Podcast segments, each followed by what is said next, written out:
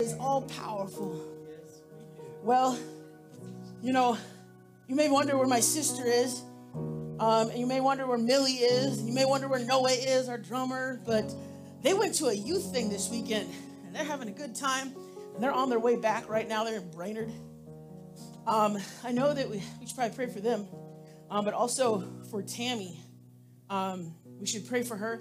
I know she's going through some stuff, so before I move forward in this, let's just go to God in prayer one more time. God, I pray that you would touch Tammy. God, we know that you're a healer. God, that you can touch, that you can minister right now in this moment. God, I pray you would touch them. God, we pray that you would protect the kids as they come back. God, that you would move in there. We thank you for what you did in their lives this weekend. God, I pray that you would continue to touch them. In Jesus' name, God, touch this rest of this service, God. Let your anointing and your spirit be here. In Jesus' name, amen. Well, we serve an awesome God. I believe it. Probably didn't even hear my guitar at all. It was turned off. Oh, Lord. Yeah, that's exactly what it was like. My acoustic was turned off. They get to play the electric on the multi-track. I play the acoustic. Oh, Lord. Well, God's been good this week. And so we've been in a series titled The War Within, and we're almost done, getting close to being wrapped up. But I figured for just a moment, there were some things I want to tell you today. This isn't going to solve your war. Oh, yeah, kids, you can be dismissed to Sunday school. Have fun. This isn't going to solve the war within. But in everything that we've talked about over these weeks, if you go back and listen to them, there's steps, there's things to do, there's ways to encourage yourself, there's ways to seek help. There's so many things to win the war within. And so today what I'm going to tell you isn't going to solve it, but it's going to help it. And if you'll do these things, I promise you, it'll touch your life. It'll change you. Yes. So yes. In this today, I want to tell you, if you don't take action, you will never see change. Like, I know that's like mind-boggling, right? Like, if you don't take action, you'll never see change, but it's the truth.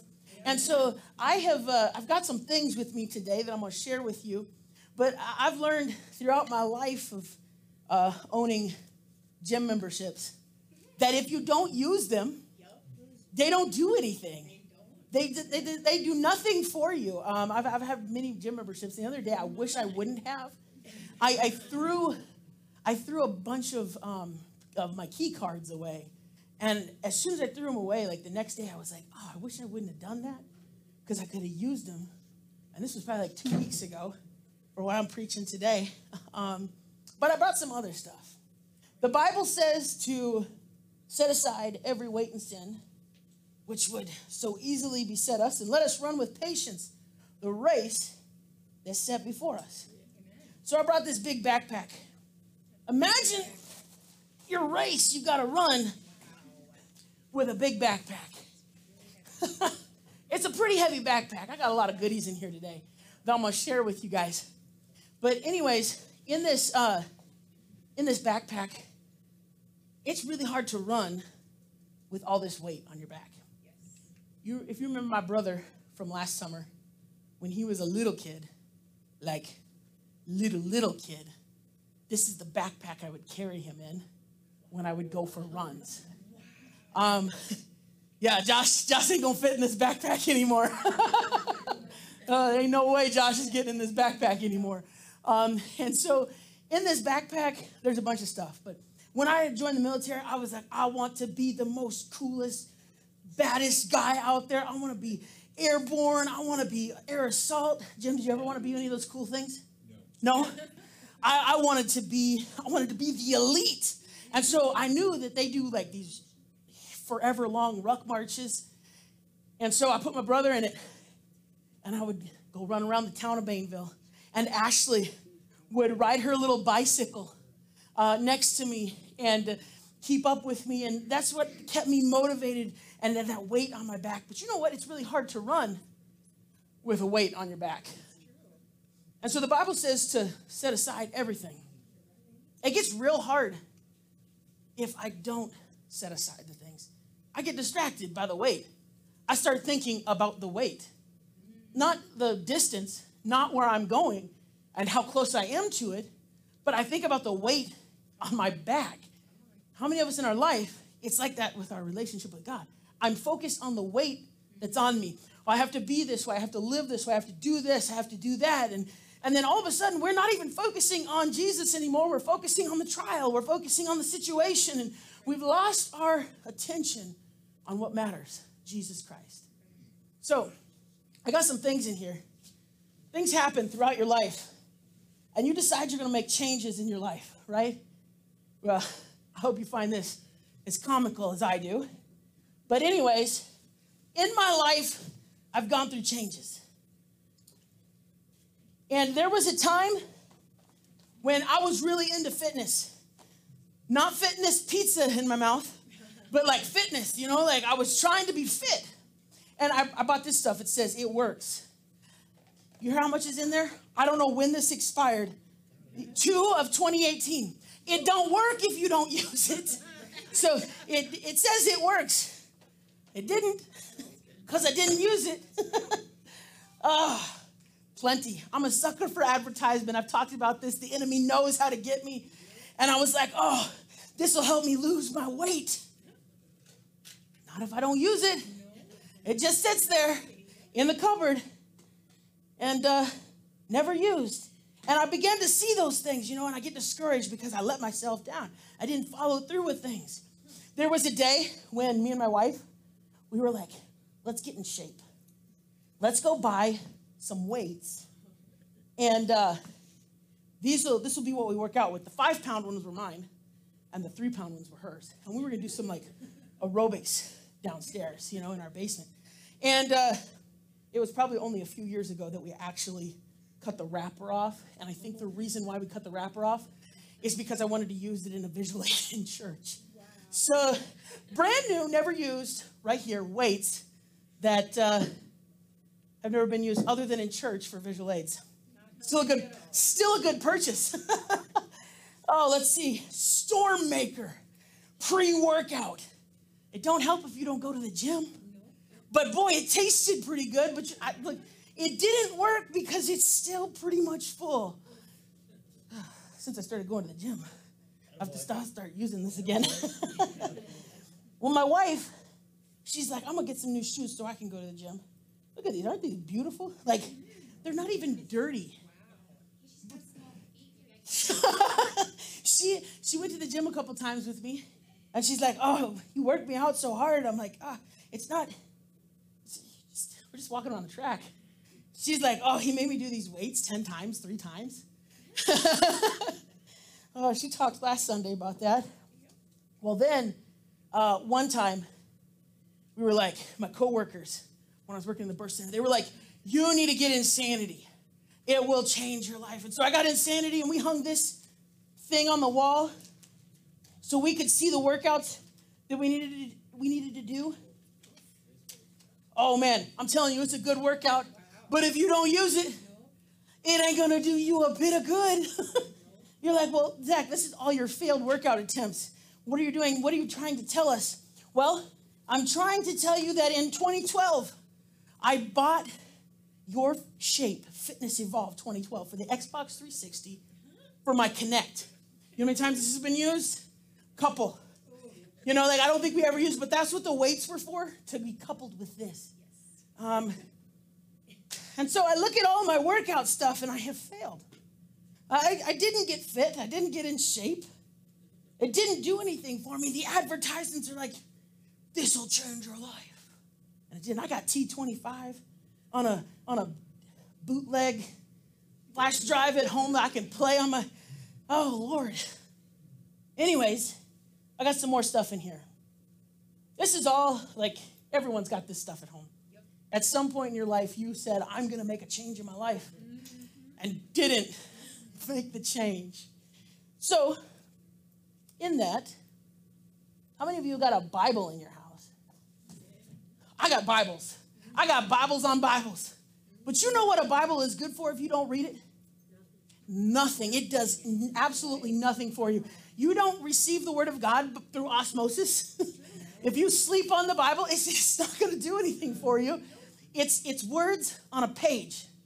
That's all this is. Words on a page. Like it says, Spurgeon Study Bible. I got some cool notes in here that Charles Spurgeon would have wrote. He's an old-time preacher. He's got some cool little things in here. So throughout this, there's little annotations that hit Spurgeon as he was studying his Bible. But I can never get anything out of it if I don't use it.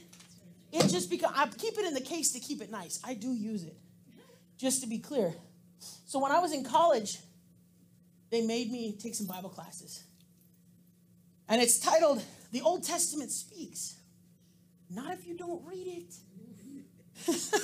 It will never speak if you don't actually take the time to read what's in the Word of God.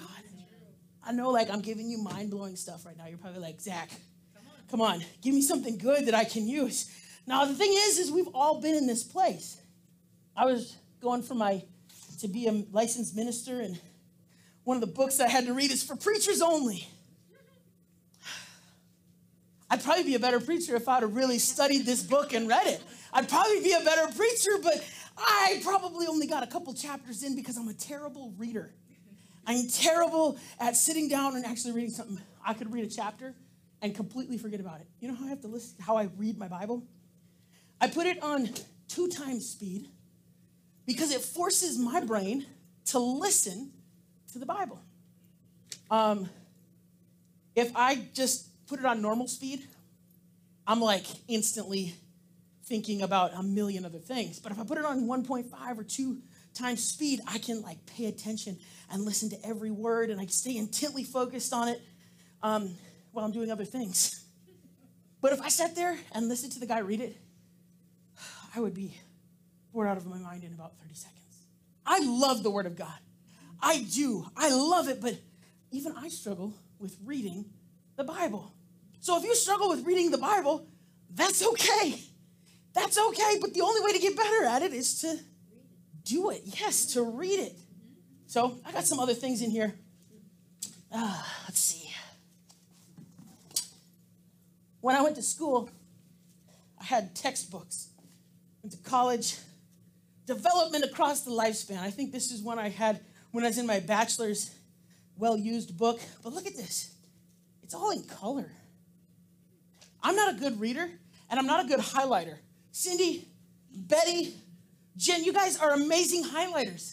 I feel like you know what you're doing when you go to highlight pages in your Bible, or and you take notes, and I'm like, what are you writing down? Like, I don't get it. Like, I go to class, and I watch these people write notes, and I'm like, what are you taking a note on right now?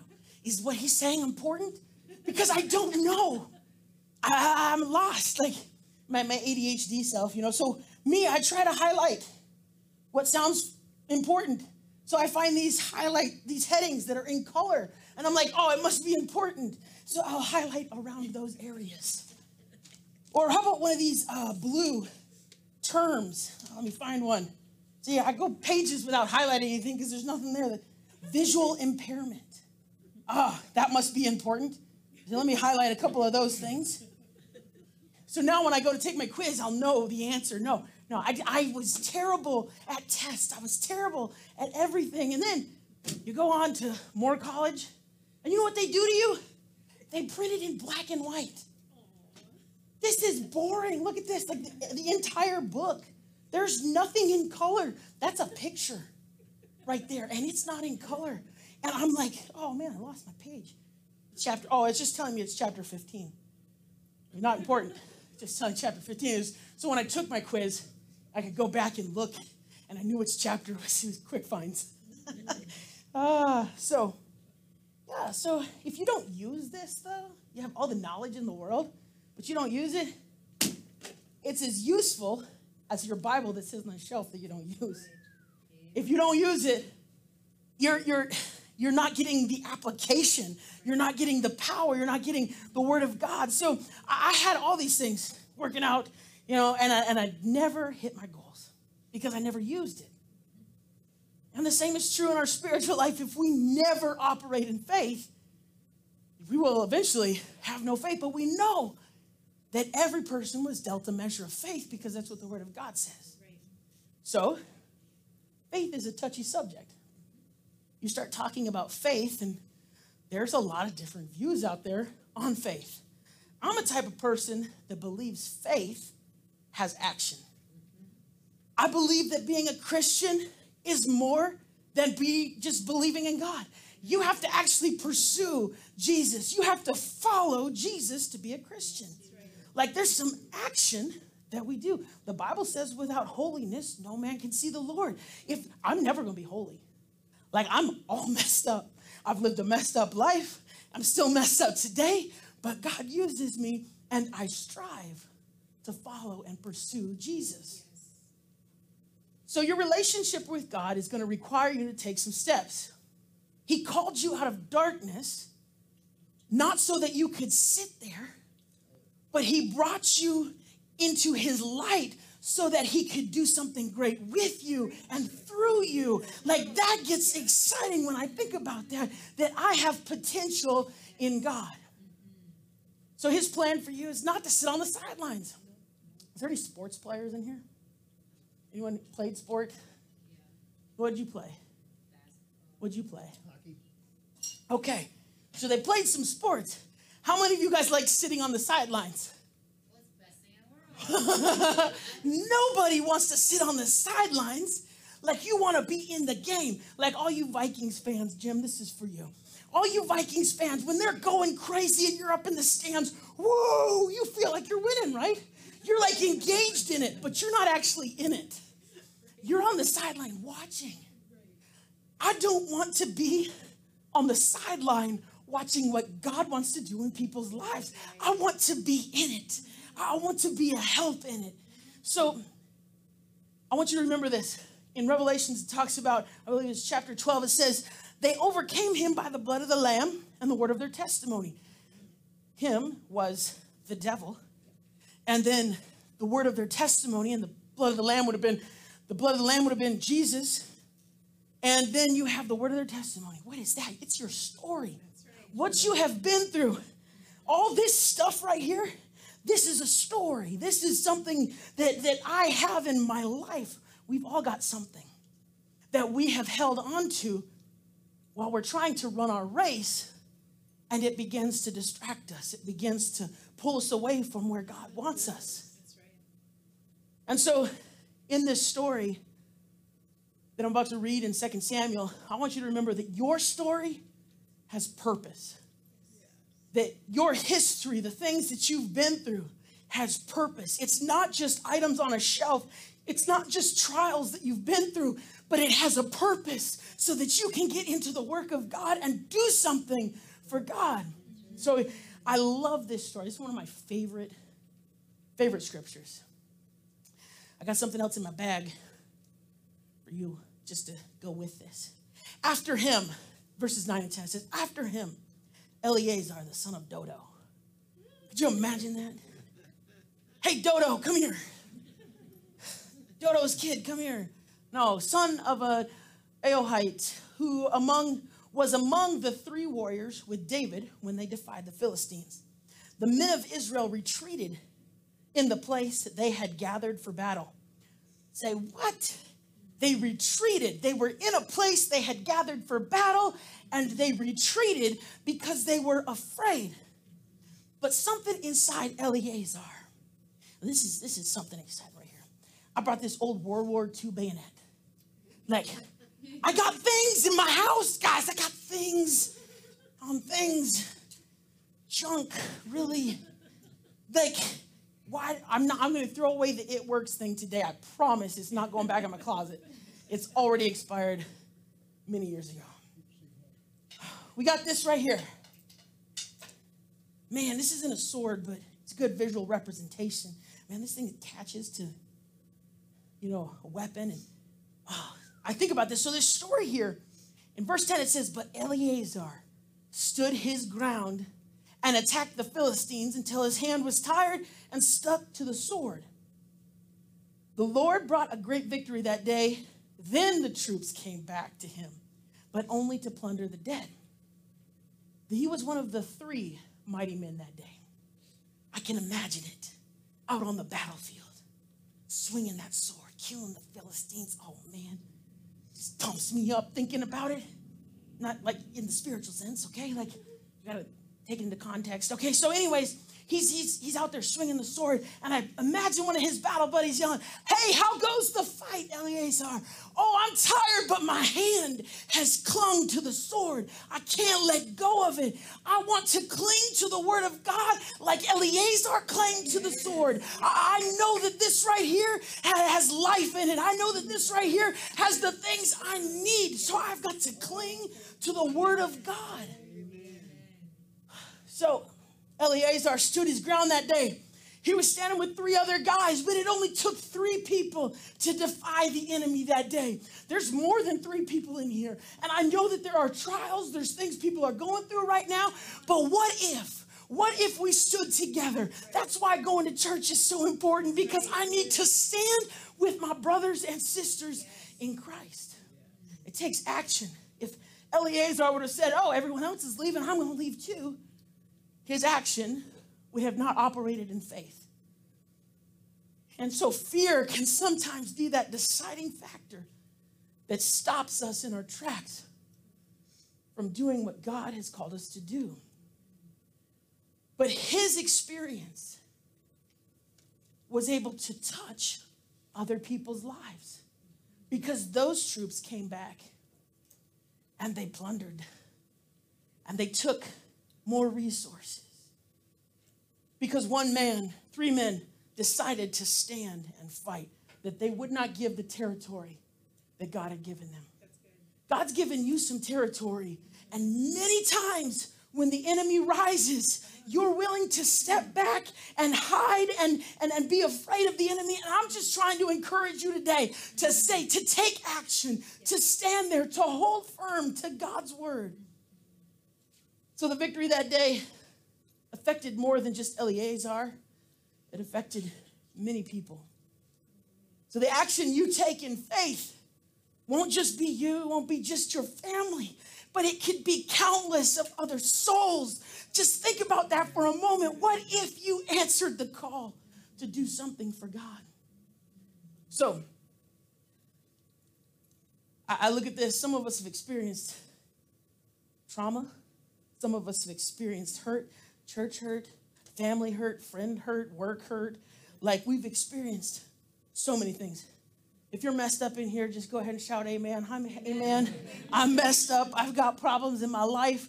But if I cling to the things that have happened to me more than I cling to the grace of God, what is my faith in?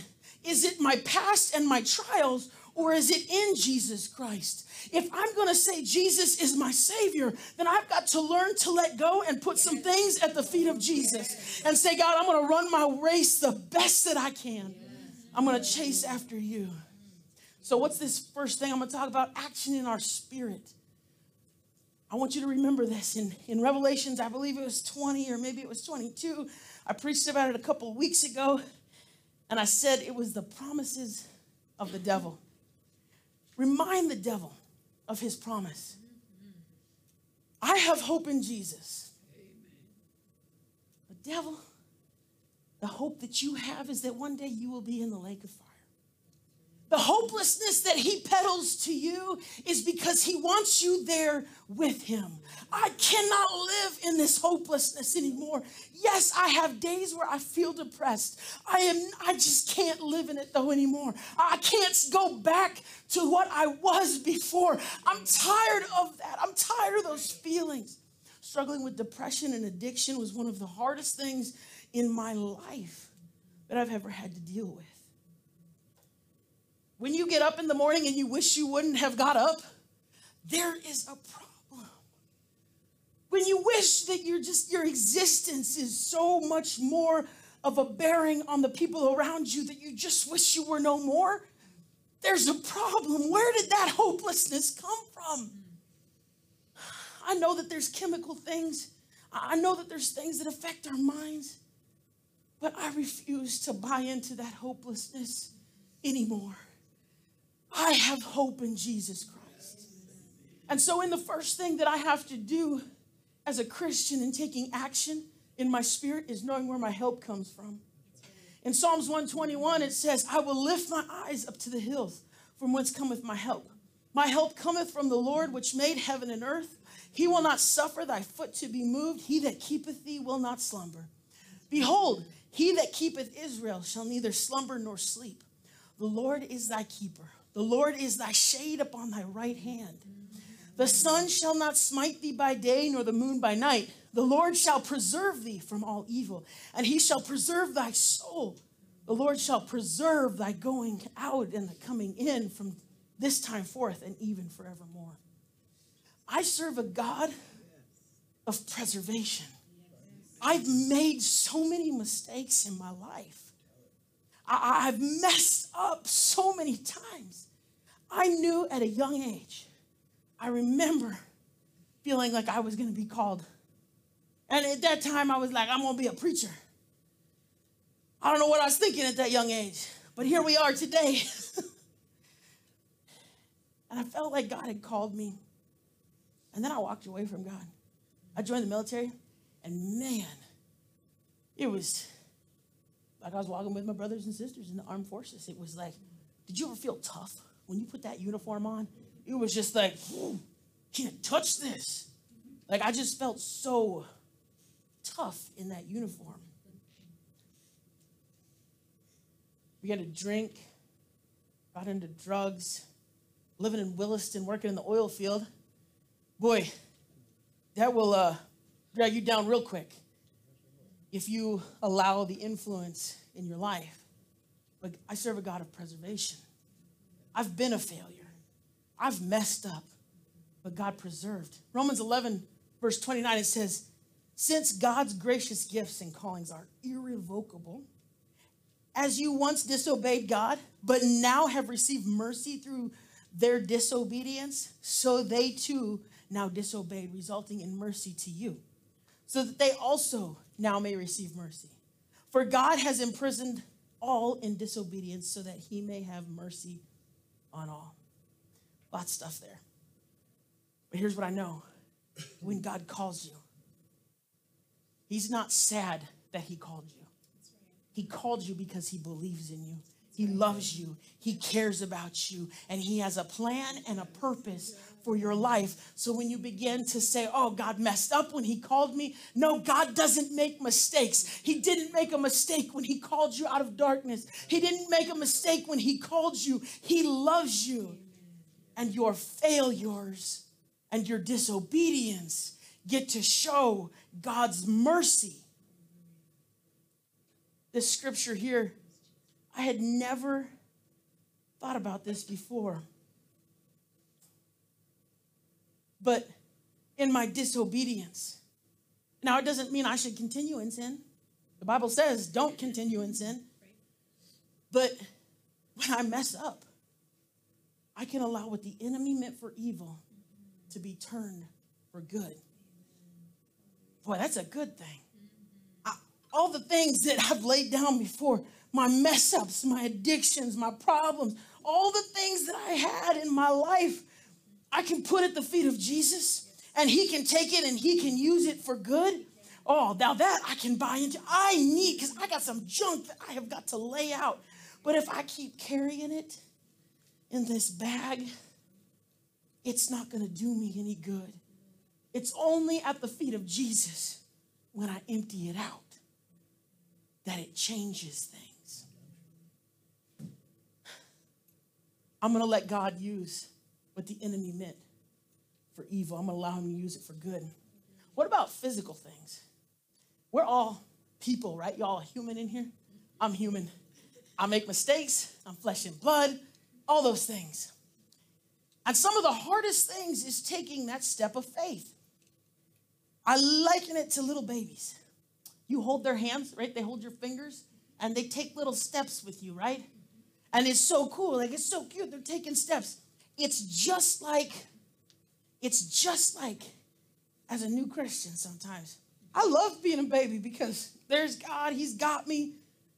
I'm taking my little steps. But you know what? I'm not called to stay a baby. That's right. There has got to be a point when I start eating some meat. There's got to be a point when I start having some changes in my life and I start taking some steps on my own. So what's some of the steps? Well, let's just start with the basics. I got to repent. God, look, God's got a job and you've got a job. In repentance, your job is to own up to what you've done. God, I'm sorry for my sin. Help me to not live in that anymore. Leave it at the feet of Jesus. Turn around. Leave it. It's a process. But the act of forgiving, you can't do that. Like, the only one that can do that is God forgive you. What about baptism? You're like, that is an act of faith.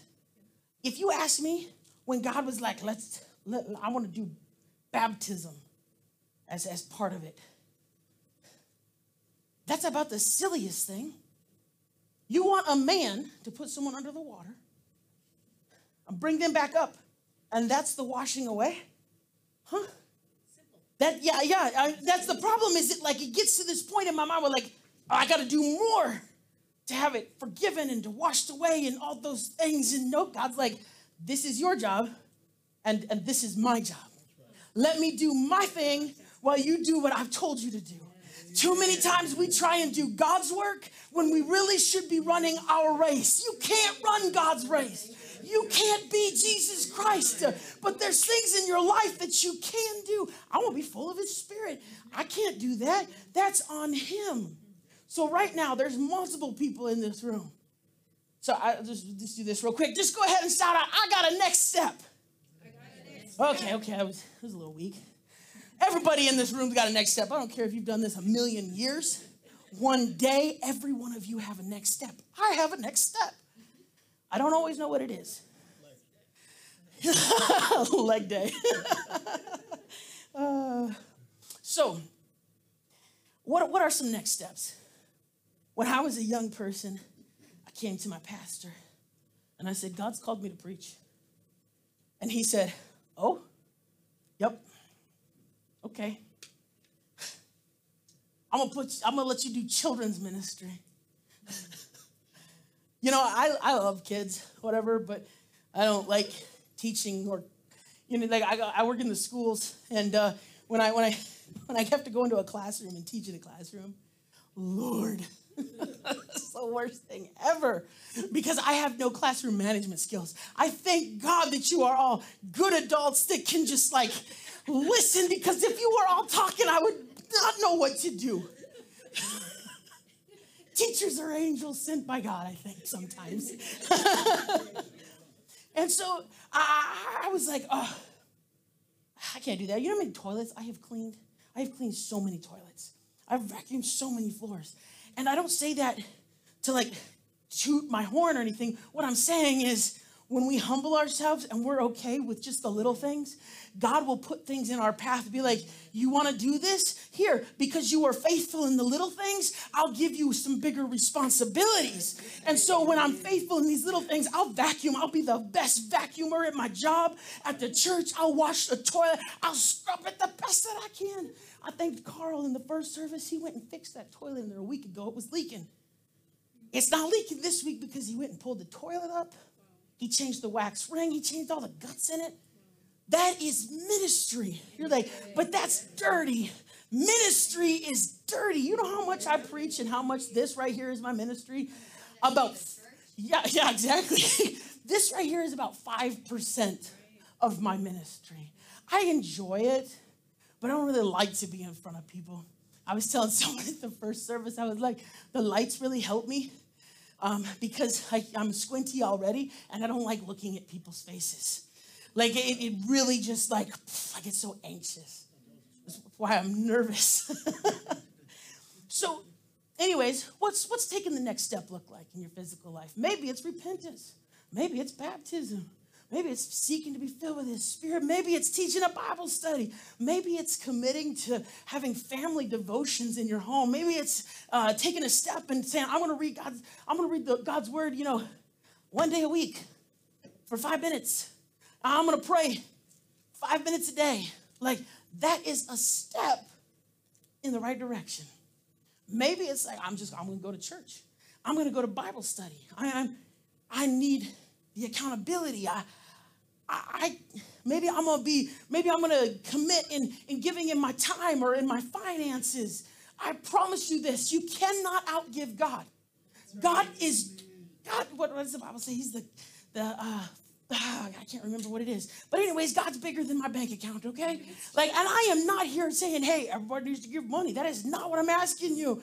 But I'm telling you that God is faithful, that if you'll put your trust in him, he is the provider. I'm not going to tell you that if you sow a seed of faith of $273, God's going to answer all your problems.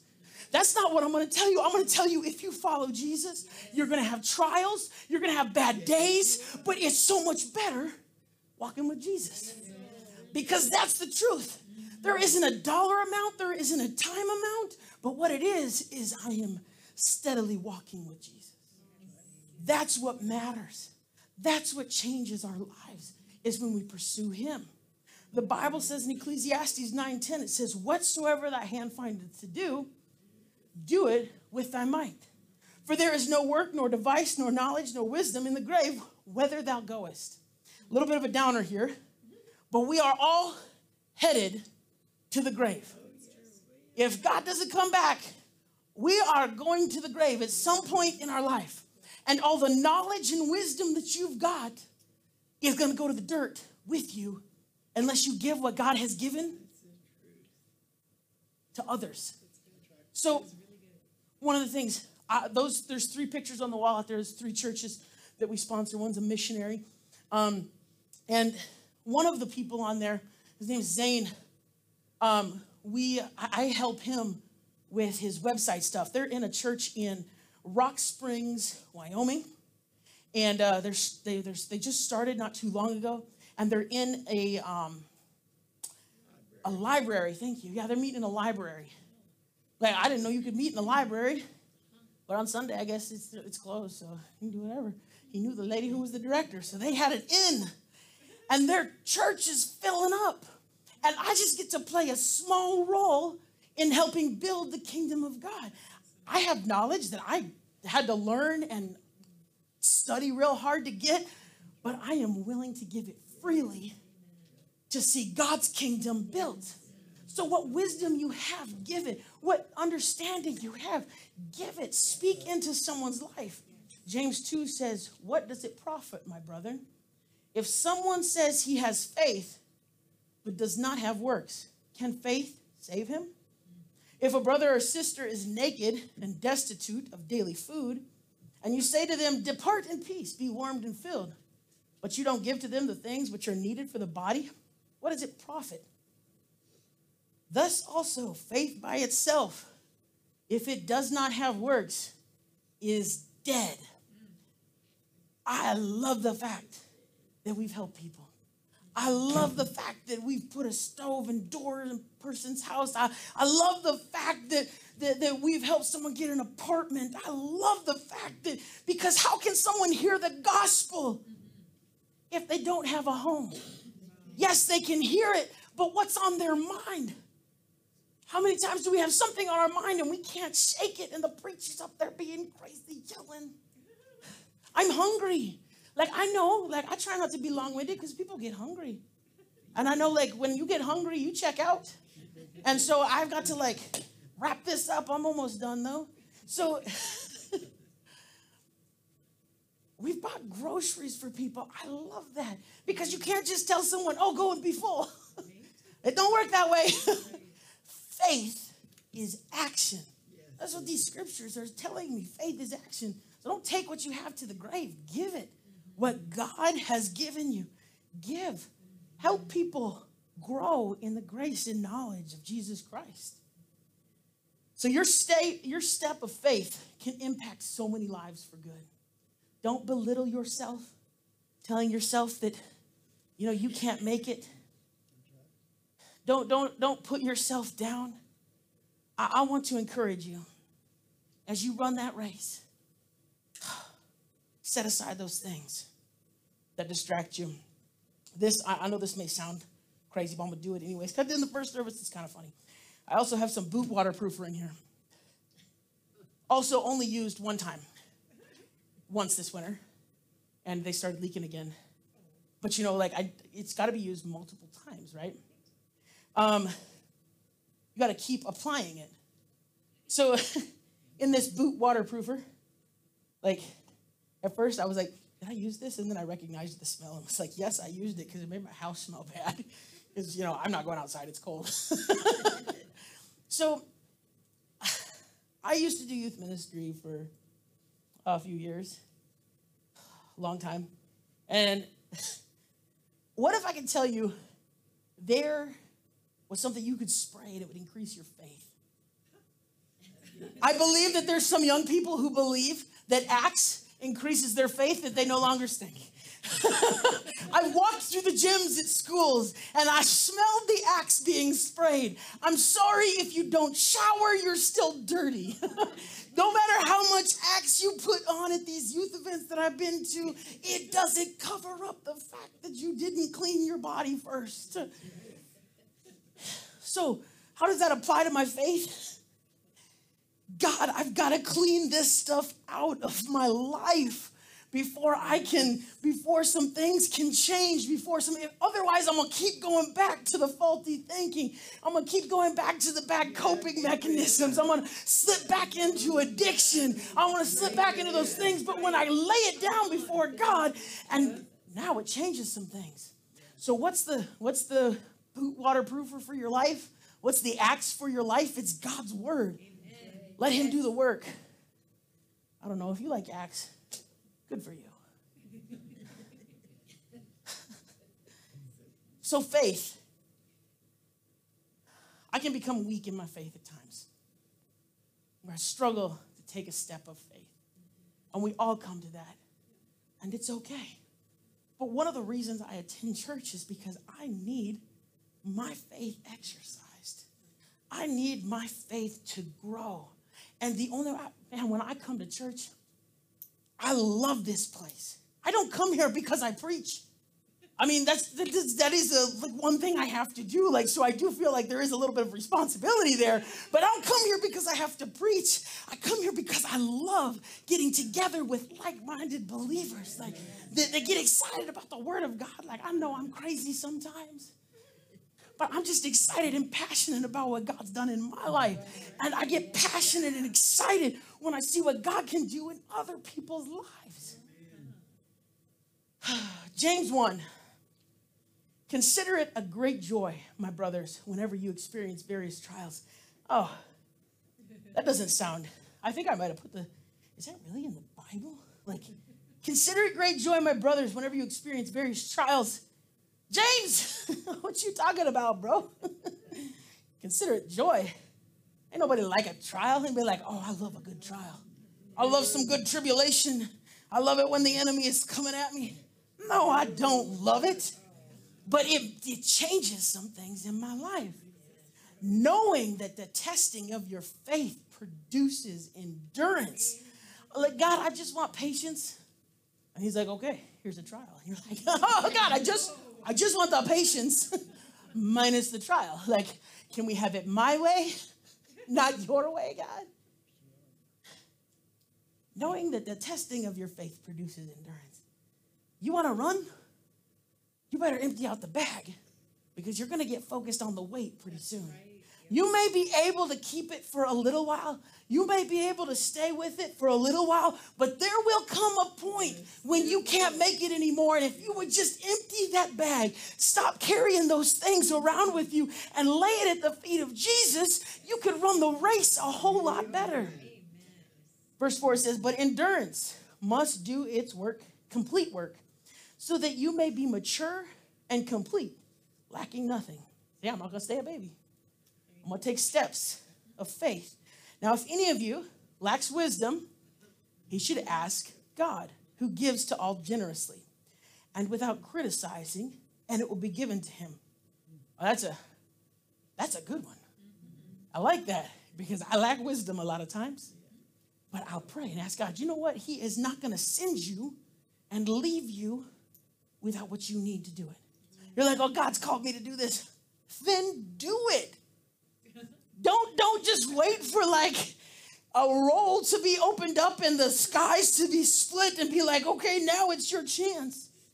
If God's called you, start taking some steps of faith. Start taking some action on your part. Verse 6. Here's the one thing that you have to do, and I struggle with this one, and I'll explain it here in just a minute. But let him ask in faith without doubting. Now, I pray. We come to prayer on Saturday, and sometimes I pray for God to do things. And then I'm like, God, I'm praying for this. But, like, is it going to happen? Like, sometimes my faith is wavering. I get weak in my faith. And I, like, pray, God, I know you can do this, but I don't think you're going to. Why even pray it? God's like, cool. You've already wrote the book then. I guess that's how it's going to be. Like, so this is really powerful scripture when it says, let him ask in faith without doubting. For the doubter is like the surging sea, driven and tossed by the wind. Lord, sometimes this is me. My mind is like, whoo. Yeah, if you got like some ADHD or some anxiety or depression in your life, you're like all over the place sometimes. You say one thing and you're like, oh my God, they're going to think I'm an idiot now. You know how hard it is sometimes to get up here and preach, do something, people laugh, and then you're like, oh Lord, I'm so stupid. I can't believe I just said that. I say some things. I do some things. And I'm like, God, I know that you hate me. And he's like, no, my calling, I don't repent it. I love that I called you. God loves that he called you in your mess-ups. He loves that he called you just the way that you are, because he can use you the greatest to bring glory to him where you're at right now. Verse 7 says, that person, the doubter, should not expect to receive anything from the Lord. Oh, man. Verse 8 says, an indecisive man is unstable in all his ways. That's a tough one. That's a tough one. Oh, I love it, though, when the Bible just kind of lays it out real crystal clear for me. I wouldn't say that all the time. It's like that. I read the Bible and I'll be like, what you mean there, God? And sometimes it's real clear. Have faith about what you're praying about, that God's going to do it. It's hard to take steps of faith. But God has a job, and you have a job. So when God calls you, you have a job to take that first step. You're like, whoo, that first step is full of fear. That first step, I'm, God, you know, I'm not a real good speaker. God, you know, I'm not real good with this, or I'm not real good with that. Take it. He's called you for a reason. He knows that he will equip you for the journey that he has set you on. So the scripture here in James chapter 2, verse 26, it says, for as the body without the spirit is dead, so faith without works is dead also. This isn't just talking about you and your spirit and your body being dead, but it's also talking about the church. I want God's spirit active in the church. If it's not active, the church is dead. That's literally what this is saying. For the body without the spirit is dead. I've got to have the spirit of God, not just in my life, but in my church and everything that I do. I want God's spirit there in my life. I've got to have him, because without it, I am nothing. That's right. And then it says, so faith without works is dead also. I am going to take steps of faith. I am going to see God move. I am passionate about seeing people's lives change.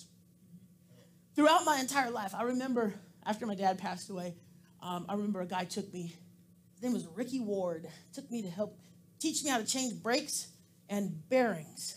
And so I went with him, and he was showing me this stuff, and I could not wait to get my hands on there and get dirty. I was going to look so cool. Like, that's what I thought of. That's how I think still to this day. Like, oh, look at my dirty hands. I did something today. Well, later on in life, I got into being a surgical tech. And I was working in surgery. And there was one day I got to touch a heart. I just got to retract it a little bit while they were sewing. And it wasn't beating because he was on bypass. But, like, when I got into surgery, all I wanted to do, I'm sorry, but I just wanted to get my hands in there. I was so excited, and I have a weak stomach. The first deer I ever shot, I threw up. But I was able to stand there beside the surgery bed and put my hands and do something.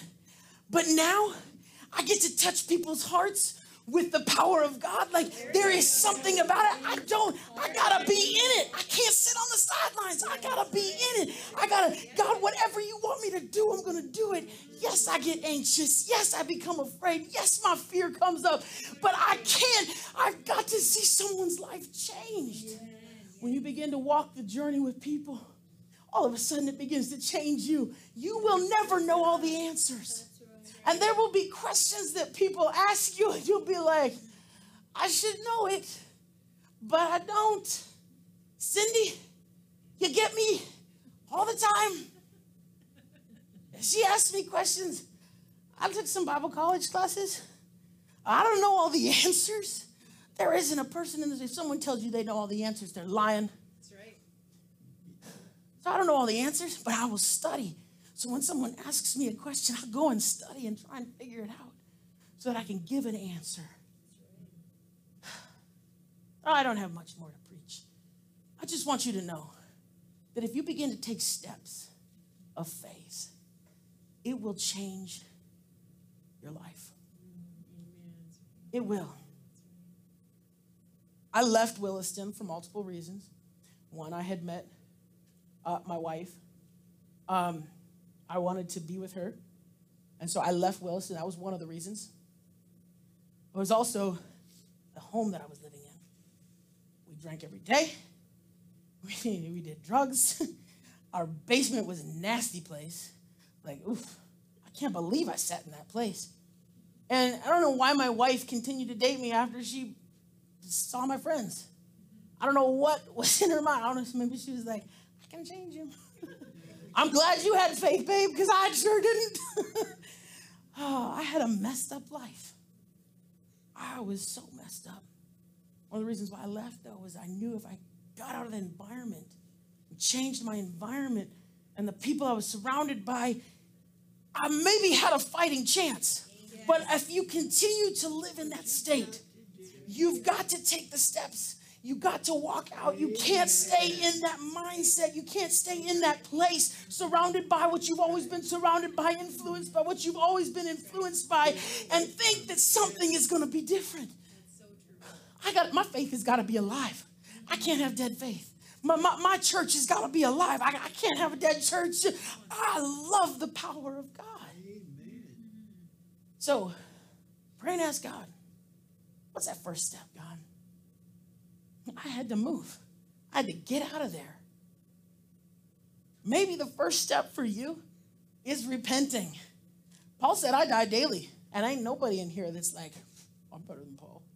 I'm going to die daily too. I'm going to repent. God, I need you every day because I'm going to mess up every day. Maybe being baptized. Maybe God's dealing with you about that. We always keep that warm and clean. Noah, who's there at that youth thing, he always vacuums the sins out for me. That's not how it works. I'm going to have to change my joke because I feel like I've said that too many times. But he does. he scratches, he gets the dirt cleaned out. And then I put the chemicals in there to really, keep it clean. Maybe it's desiring his spirit. Maybe it's, I've been a bench warmer. I can't be a bench warmer anymore. And you're like, this is the only place I can be. The bench is where I'm at. Well, then on that bench, it better be a place of prayer. It better be a place where people can come and sit next to you and pick up something from God because you spent time in his presence. That's not being a bench warmer. That is being in the heat of the battle. My grandma, she still got purpose. Before she was coming here, she was picking up people and bringing them to church in her the home that she was living in. I took her driver's license away, though, so that's my fault if she isn't picking anyone up now. She's like, oh, that's good advice, Zach. I'm going to use that this week and get my driver's license back. Don't be a bench warmer. These chairs are not even that comfortable. Like, I bought the cheap chairs because I want to make sure no one got comfortable. You got to get up and move.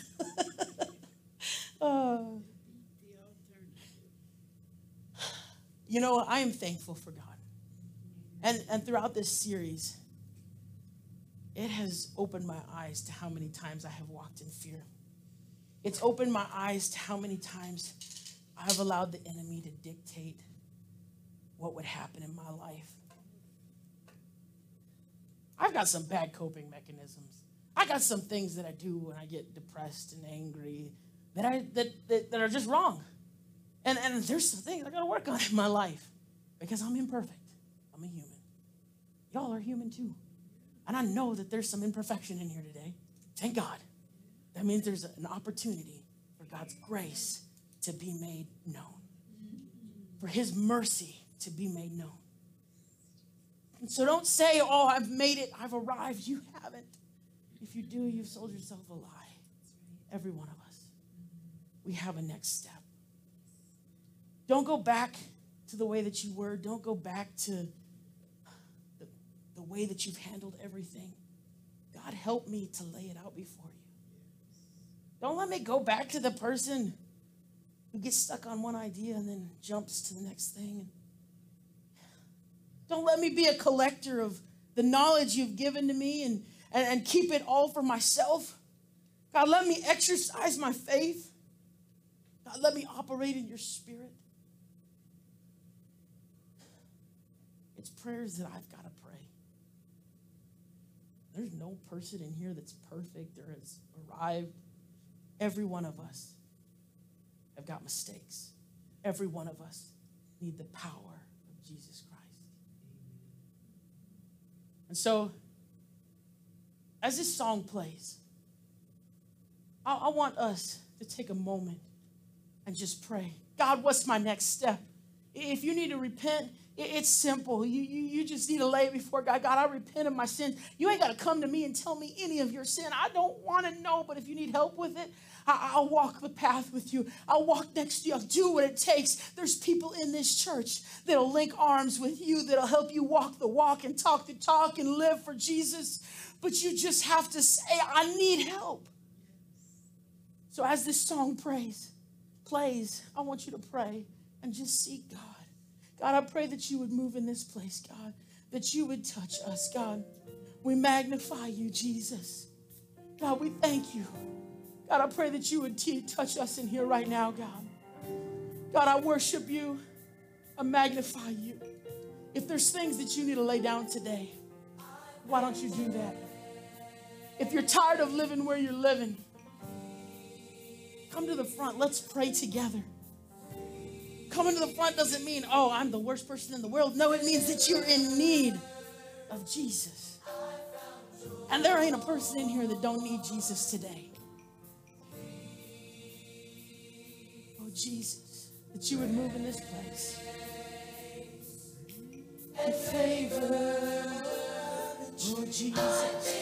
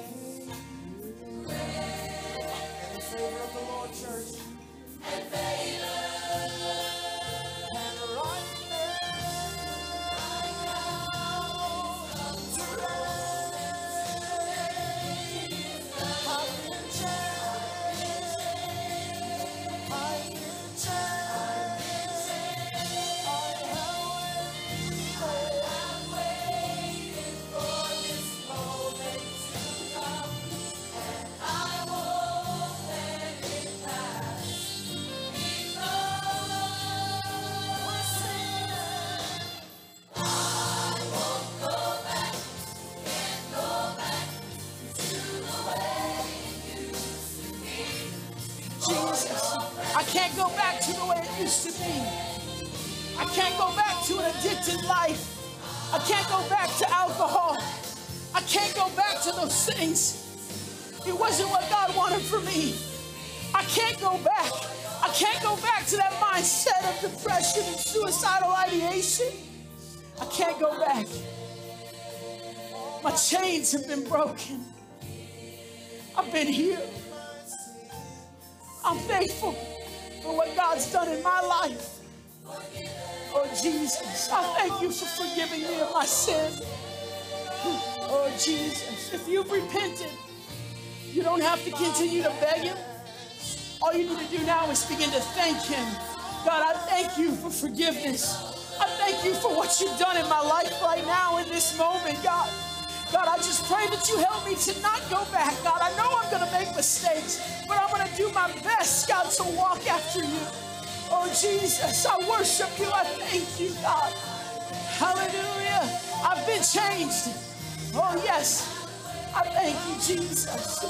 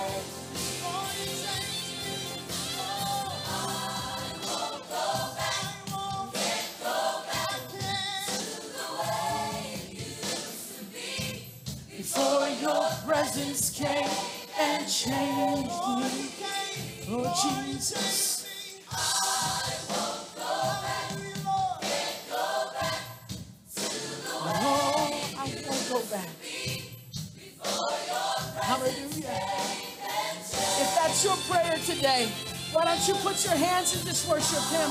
Thank you, God. I worship you. I magnify you, Jesus. Come on, let's just give him some praise because what he's done, God, we worship you.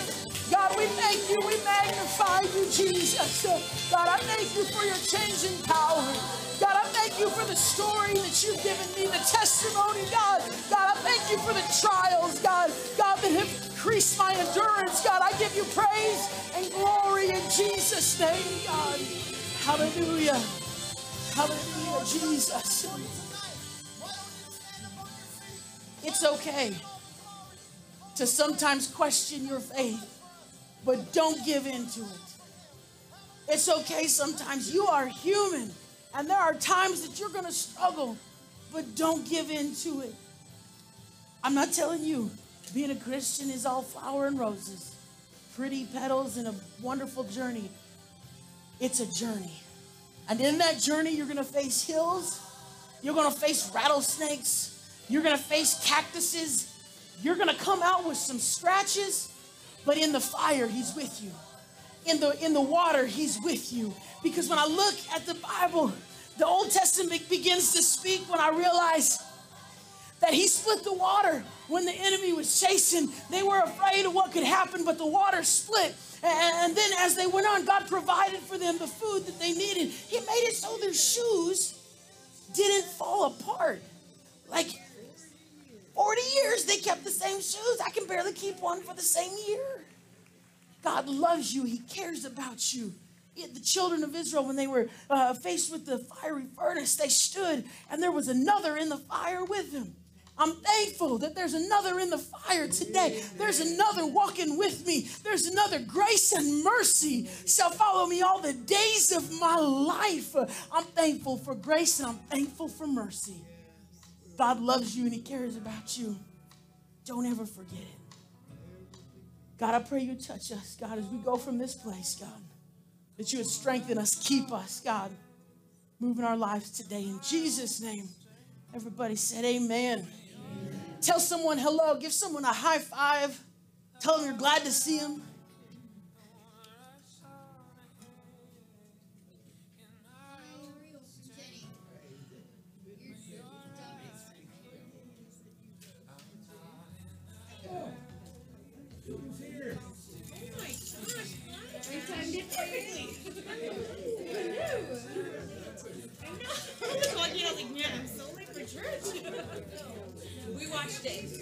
I made the youth watch